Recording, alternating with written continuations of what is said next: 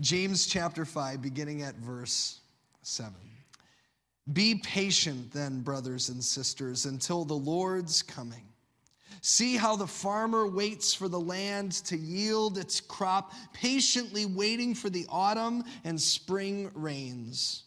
You too be patient and stand firm, because the Lord's coming is near. Don't grumble against one another, brothers and sisters, or you will be judged. The judge is standing at the door. Brothers and sisters, as an example of patience in the face of suffering, take the prophets who spoke in the name of the Lord. As you know, we count those as blessed who have persevered. You have heard of Job's perseverance. You have seen what the Lord finally brought about. The Lord is full of compassion and mercy. Above all, my brothers and sisters, do not swear, not by heaven or by earth or by anything else. All you need to say is a simple yes or no. Otherwise, you will be condemned. The word of the Lord. Thanks be to God.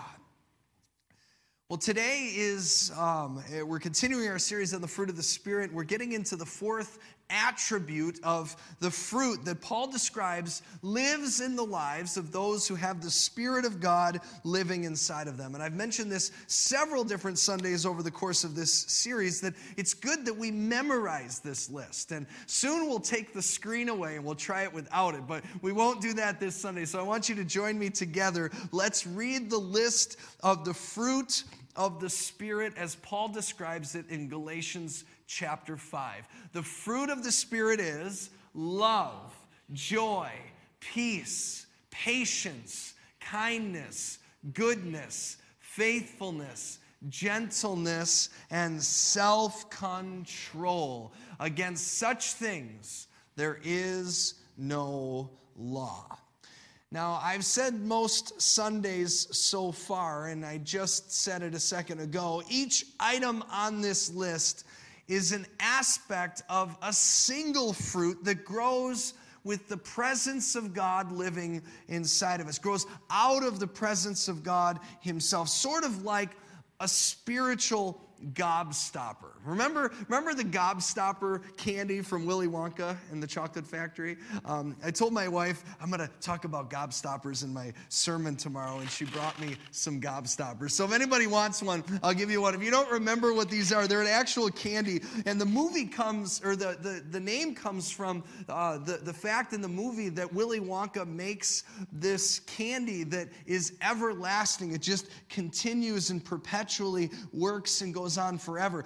Uh, gobstoppers, though, I was doing a little history research, are a real candy that existed before the book and before the movie. And they're a small, round, hard candy, if you've never had one. And they consist of different layers that as, as, you, as you eat it, they dissolve and reveal another layer and another layer, each layer being a different color and a different flavor. Uh, now, it was a couple of weeks ago, my kids gave me, it wasn't a gobstopper, but it was something like that. And, and they said, Dad, here, try this. It tastes really good, um, which made me nervous. as it should have. And I was skeptical, but I, I decided I'm going to try it, try it anyway. I want to be a good sport. And so I put it in my mouth. First, first minute or so was fine. The next minute, though, the next layer of that candy was exposed. And I don't even remember if it was spicy or sour or what it was. It was just gross.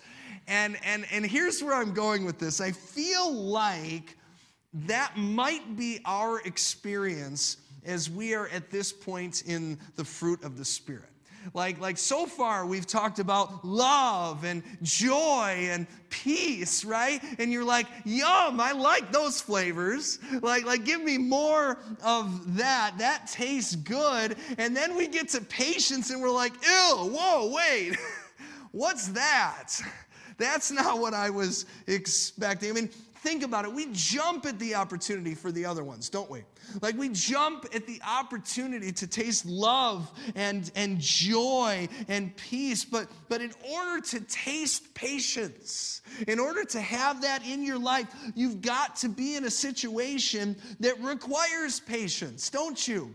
right? You've got to be put in that situation. You've got to be waiting for something that hasn't arrived yet. And who jumps at the opportunity for that? And so I'm just going to stop my sermon right now and we're going to practice it. I'll come back in 10 minutes, okay? No, right? right? Half of you would leave, right? No, no, you wouldn't leave. You're kind. Those of you online, it's a lot easier to click us off. But but but you see what I'm saying? We we don't do that. We we do that with the other things. We place ourselves in situations where we're gonna witness or experience love, right? Like like you go to a wedding, right? Or or joy, like celebrating a birthday, right? Like we put ourselves in those situations. Peace. Like you might go for a nice walk. It's a beautiful beautiful day today. Maybe a little bit later, as the temperature goes down, you might go find a place to experience peace. We put forth effort to experience those things. We might spend eh, energy or money or time or go great distances. But when was the last time you did any of those things to experience patience? When was the last time you got in your car and you looked up on Google Maps or your GPS app, whatever your favorite one is, and said, Would you find the, the most amount of traffic and lead me into that space? Like, there's not even an option for that in the app, is there? Like, when was the last time you were driving and you were hungry and you were on a, a road trip and you decided you got to eat something from a fast food restaurant? Let's pick the fast food restaurant that has the longest line at the drive through. Who does that? Nobody does that. Well, this past week, I, posted on social media this question. I said, When is it toughest for you to be patient? Think about that. When is it toughest for you to be patient? And a couple of the answers that I found Steve Quist, our council president, he responded, He said, Patience isn't my thing. and I don't think patience is most of our thing. Others said road construction, others said parenting health issues, trying to explain to someone how to fix their computer, slow drivers in the left lane. That one came up a couple times. And so I was looking at all those, like 50 or so different responses, and I thought, you know, there's something that all of these responses have in common, and probably the same thing you struggle with patience in too. They all have in common that there's something that isn't right with the world. There's something that isn't right with the world, and you have an angst inside of you, this innate desire for that thing to be made right. Like simple as a slow driver in the left lane, right? Right? There's something not right. They need to get over, right? They need to get to the correct lane. Patience is required when parenting, not children that are doing everything in love and in joy and in peace, but, but when they're learning lessons the hard hard way, when they're talking too much or talking back, when they fail to clean up their room.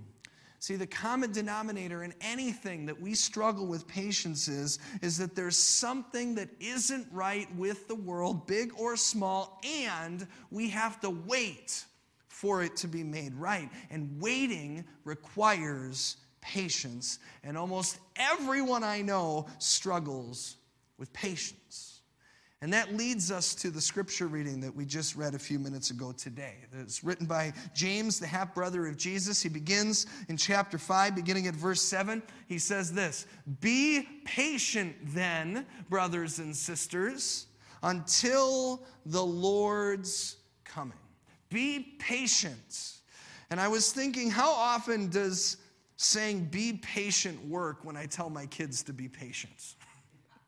How often does that work for you, right? Like, I, I don't know how often it does. And the truth is, it doesn't work for anyone, really. And what you'll see as you look at verse 7 is he says, Be patient then. That word then suggests that we're actually in the middle of a thought. We're in the middle of a conversation, and we need to look back. There's the first six verses of chapter 5 where James explains that there is something that the people that are reading this letter are waiting in the world to be made right. There's a specific situation that he is speaking patience into. And specifically, what's happening is they're being taken advantage of. Uh, the people that James is writing to, these are faithful Jewish Christians, and they have been taken advantage of by corrupt and wealthy people around them. There's nothing wrong with being wealthy, but these people around them are wealthy because they have taken advantage of the people that James is writing to. And so James is addressing that situation in what he's writing. And at the very beginning of chapter 5, you'll read what James has to say to those who have been unjust. He says in verse 1, he says, Now listen, you rich people. Weep and wail because of the misery that is coming on you. Now, what's happening here? Well, these are people who have taken advantage of others and have profited from those actions. These are rich people who have been unjust. And, and what it means to be wealthy 2,000 years ago in Jerusalem is that you wore fancy clothes and you had lots of gold and silver. It's not much has changed, right? And so James says this. He says that misery for you is near. Verse 2, he says, Your wealth is rotted, moths have eaten your clothes, your gold and silver are corroded. Their corrosion will testify against you and eat your flesh like fire. You have hoarded wealth in the last days. Don't hold back, James. right? He's not holding back anything. He's painting a vivid picture that all of the clothing that these people have purchased with the money that they have taken advantage of others, they've earned it on the backs of somebody else. Eventually, that clothing is going to fade away. Eventually, it's going to decompose. Their gold and silver will corrode, which may not necessarily mean actual corrosion, but its value will corrode. What James is saying is that this is a bad investment. And he says, soon it's going to be obvious to the whole world that it's a bad investment. And it's a very simple reason why because you're going to die or Jesus is going to come back and it's your funeral when it's your casket sitting there and all your gold and silver and your moth ridden clothing is laying there, everybody is going to know that you invested in the wrong thing. And so, whatever day comes first, whether Jesus comes back or you pass away, James says you're going to realize that everything you've invested in doesn't last. And that fact alone is going to begin to testify against you and eat your flesh like fire. That's regret, right?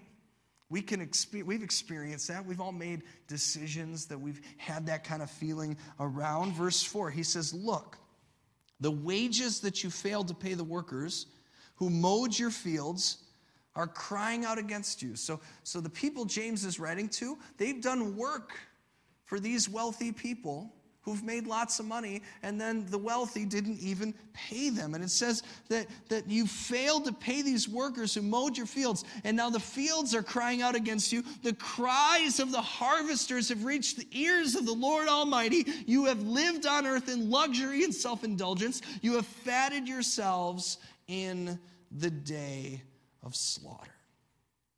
They are rich because they were brutally unfair to those who were working for them. And so now those at the bottom are living as low as those at the top are living high. And if there's anything you know about the Lord, it's that the Lord hears those who live low every time. He hears those who live low. Verse 6 You have condemned and murdered the innocent one who was not opposing you. I mean, isn't that what they did to Jesus? That's what they did to Jesus, his own brother. These people were ruthless. They pursued their own success at all cost. They didn't care who was in their path. They didn't care about the innocent casualties in their way. And it's the very next verse that James says Be patient then, brothers and sisters, until the Lord's coming. Are you feeling patient or are you feeling riled up right now? right? Right? This is the context here. This is the situation. This is the circumstance that James is telling these people that you need to be patient within. This is way worse than getting stuck behind a slow driver in the fast lane. This is way worse than binge watching something on Netflix and the next episode comes up and that little red thing keeps turning and you're like, what's something wrong with the internet? It won't come on. Like some of you are laughing because you know what I'm talking about. These people are poor. These people are poor. And it's not, not just, there's, Jesus said, you always have the poor with you. There's, there's nothing inherently sinful about being poor or being rich. It's that these people have nothing, and it's not because they lived at the wrong place at the wrong time. It's not because the economy tanked. It's because they have been mercilessly taken advantage of, and they're angry, and they're hungry and they're watching the people that have taken advantage of them living it up at their expense while they and their families and their children are left with nothing. Be patient in that. It makes me think, I wonder who's being more offensive at this point the rich people that took advantage of them, or James, who has the gall to tell them to be patient in the first place. See, be patient isn't enough. It's not enough when I tell my two year old to be patient.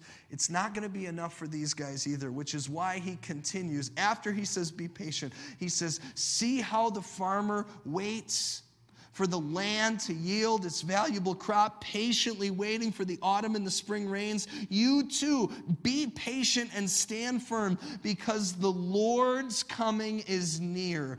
Don't grumble against one another, brothers and sisters, or you will be judged. The judge is standing at the door.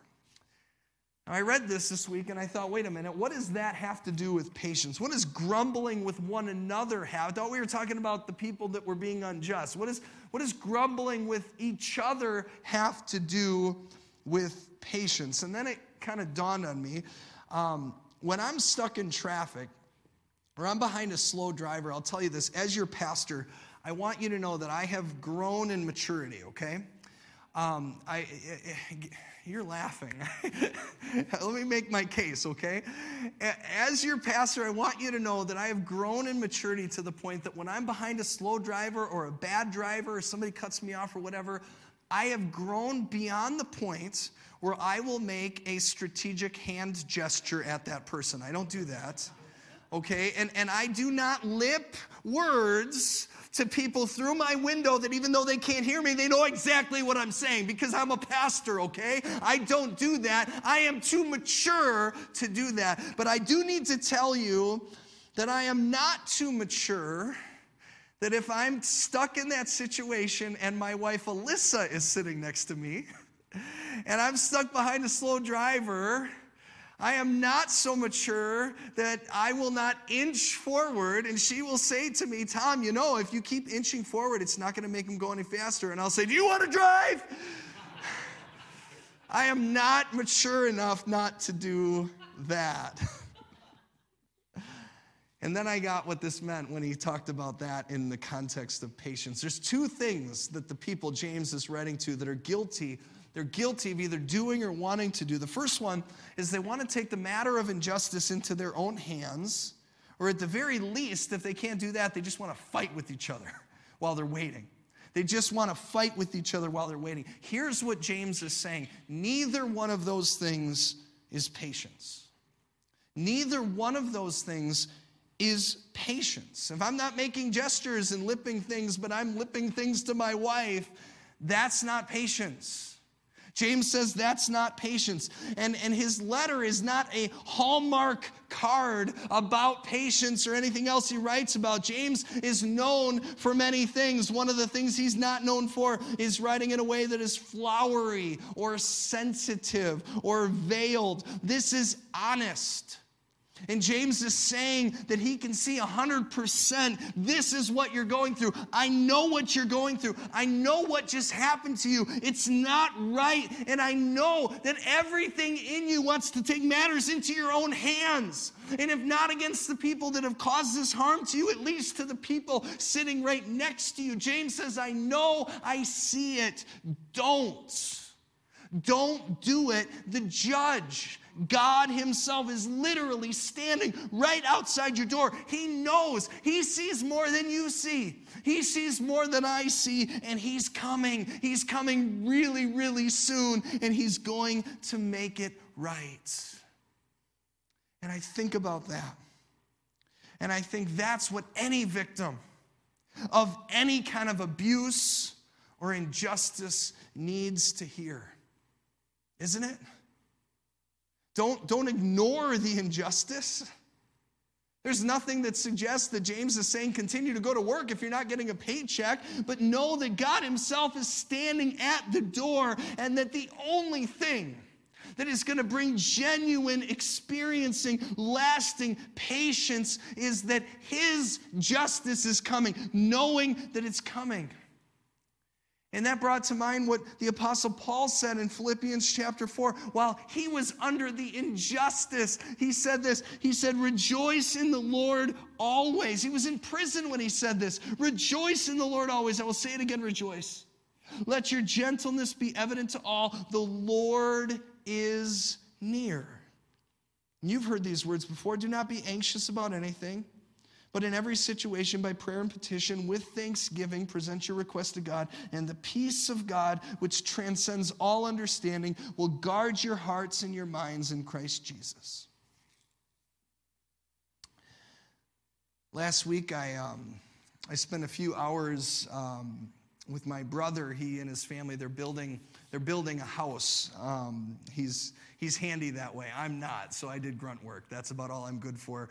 And I was only there for a couple of hours, and and he had a friend there that was helping with some of this as well. We were moving some boards, and his friend is a church planter um, from Illinois, and he told me that he was preparing that week to meet with a family that um, goes to his church, and they had just tragically lost their infant child, and he was going to be doing the funeral. And, and as we were talking, I told him, I said, about a year ago, the first funeral that I officiated after the initial pandemic lockdown was, was for an infant who tragically passed away at birth as well. And, um, and in the situation that, that, that I was brought into, there was no explanation. They didn't know why. It was indescribably tragic. And as I was talking with him about this, I didn't even know that the next day I would get a call and that I would be officiating a week after that the funeral of a 22 year old girl straight from Elkhorn here, Haley Robers, who passed away in a car accident this past week, who was confirmed right here in our church. And so my, my brother's friend, he asked me, he said, he said, What did you say when you met with this family who lost their child? What do you say in a situation like that? What do you, what do you say at the funeral? And, and I went to answer. I even opened my mouth and nothing came out. and, and I honestly, I, I could, I, I, for a minute, I couldn't even remember. And I don't know what it was. I, I don't know if I was just, just caught back in how horribly tragic it was. But I thought for a minute, and, and, and then I said, you know, I, I think, I hope I just listened. I remember I listened, and and I remember I hugged the family. I remember, you know, it was a time we really weren't supposed to do that, but I, I just, I couldn't, couldn't not. and, and I remember telling them that God's heart is broken with you. And that life that ends in death is, is not ultimately, was not ultimately part of God's plan, and that He is even more grieved than you are by the injustice that has led to a world where you would lose your child. And because we know that, we know that God's shoulders are big enough that, that we can cry out to Him. That you can cry out in your anger, that you can cry out in your pain, that you can cry out with your questions, that you can cry out in your sadness. And we do that not just because God knows, not just because God can relate, not just because God cares, but as James says, if you're still waiting, God isn't finished yet. Look back at verse 4. He says this He says, The cries of the harvesters have reached the ears of the Lord Almighty. God is listening.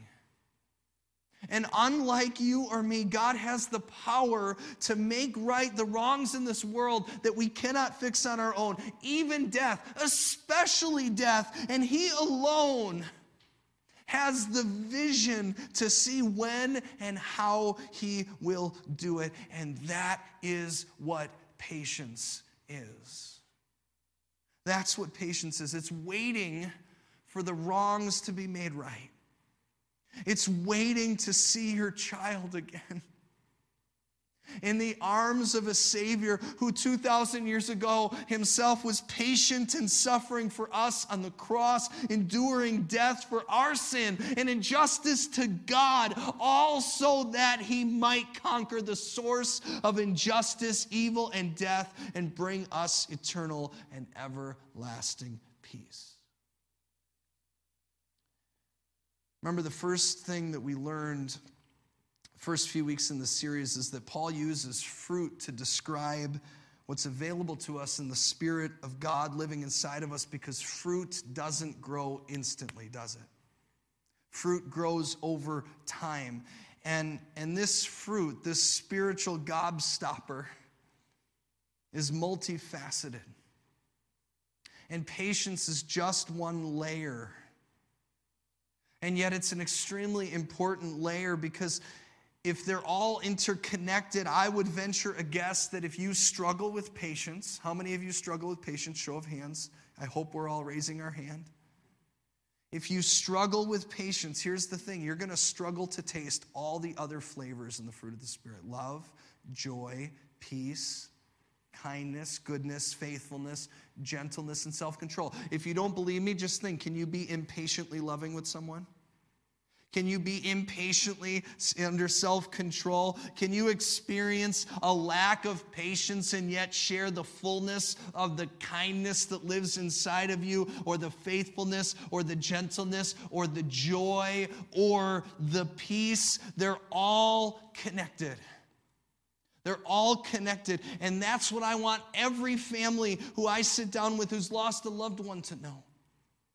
Some of you are here, and I've sat down with you not that terribly long ago. That's what I want you to know. They're all connected. Every person who has ever experienced or been a victim of injustice, I want you to know that as well. I want every person who's sitting in standstill traffic or whose child is acting out that God is not finished yet.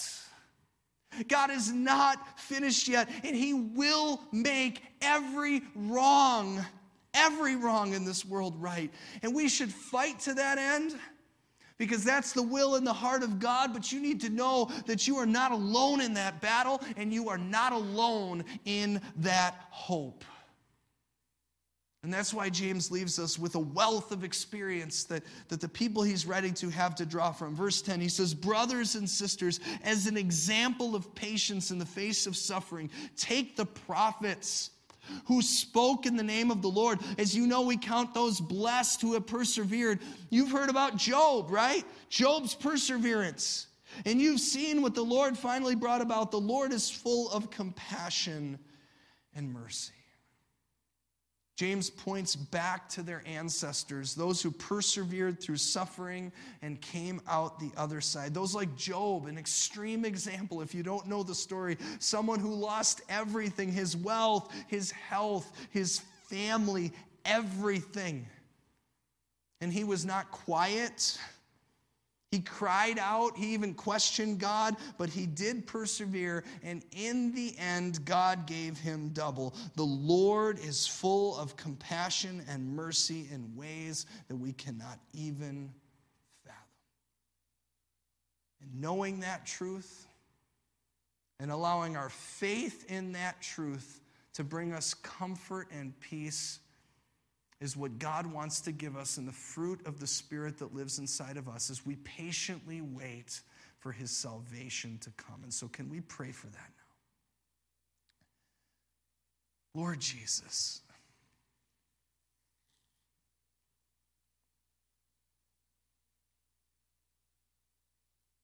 this may very well be the most difficult of the attributes of the fruit of the Spirit to be able to, to understand and to experience. And yet we see that it is so often the, the gateway to all of the other aspects to, to love and joy and peace and kindness and faithfulness and gentleness, self control. Because sometimes, as we, as we sang in the opening hymn, we cry out to you, we ask questions, we pray prayers that seem to go unanswered. And what James is telling us in those moments is that when those things come, we are to be reminded by the faith that has been given to us in the presence of God inside of us that you are not finished yet. That our loved ones who have gone before us are in the arms of a Savior who went before us in sin and death and conquered it and came out the other side to give us hope that every injustice will be made right when you come back and you are standing at the door. And so be patient then, brothers and sisters. Lord, give us patience Patience that comes from the hope that is found only in you. And may our prayer be Paul's prayer as he wrote it in the book of Romans, chapter 5, who said, Therefore, since we have been justified through faith, we have peace with God through our Lord Jesus Christ, through whom we have gained access by faith into this grace in which we now stand. And we boast in the hope of the glory of God. Not only so, but we also glory in our sufferings, not because sufferings are fun, but because we know that suffering produces perseverance. Perseverance, character, character, hope. And hope that does not put us to shame because God's love has been poured out into our hearts through the Holy Spirit who has been given to us.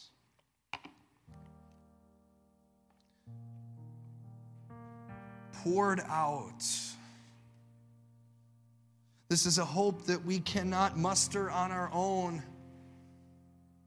It is a hope that we cannot taste if it not be for your very presence inside of us, enabling us to speak the words to understand your truth and to put faith in your hope that you are with us now and you will be with us forevermore. That as your word says, that our troubles on this side of heaven, we will consider light and momentary in comparison to the future glory that will outweigh them all. And until that day comes, you have told us, I do not leave you as orphans.